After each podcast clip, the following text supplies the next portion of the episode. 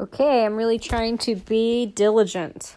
I'm going to read from the New American Standard Version, um, 1995.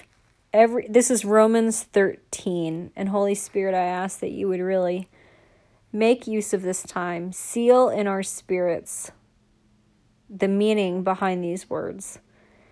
You know, in the Old Testament, the Pharisees and the Sadducees did not understand the written word because they didn't understand the heart of the written word. We need your spirit to translate these words for us so we have true understanding.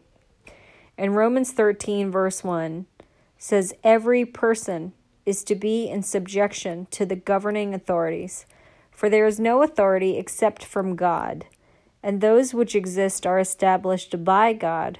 Therefore, whoever rests, resists authority has opposed the ordinance of God, and they who have opposed will receive condemnation upon themselves. And God, I pray for this nation that um, the people of America would truly see that you have put into place those people in authority. And I know that you have control over this election. And God, I, I um, just I'm in agreement with you that your will should be done in America, that you're bringing us the right leader, that humans don't know better than you. And I pray that your um, your kingdom would have its way in our government, in our presidents, in our election, in our electoral college, in every layer and level of the government of the United States. Verse 3 says, For rulers are not a cause of fear for good behavior, but for evil. Do you want to have no fear of authority?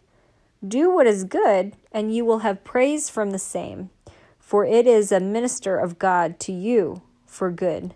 But if you do what is evil, your word says, Be afraid, for it does not bear the sword for nothing, for it is a minister of God, an avenger who brings wrath on the one who practices evil. Therefore, it is necessary to be in subjection only because of wrath, not only because of wrath, but also for conscience's sake. For because of this you also pay taxes. For rulers are servants of God, devoting themselves to this very thing.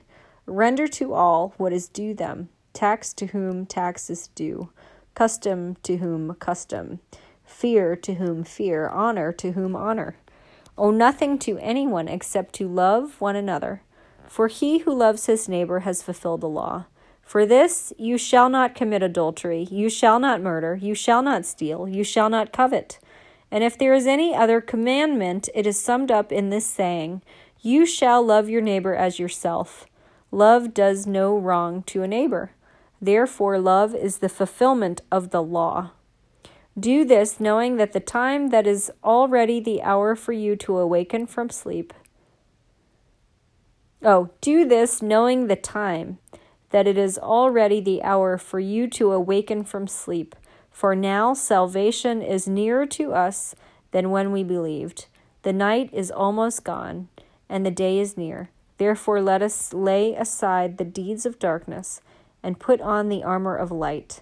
Let us behave properly as in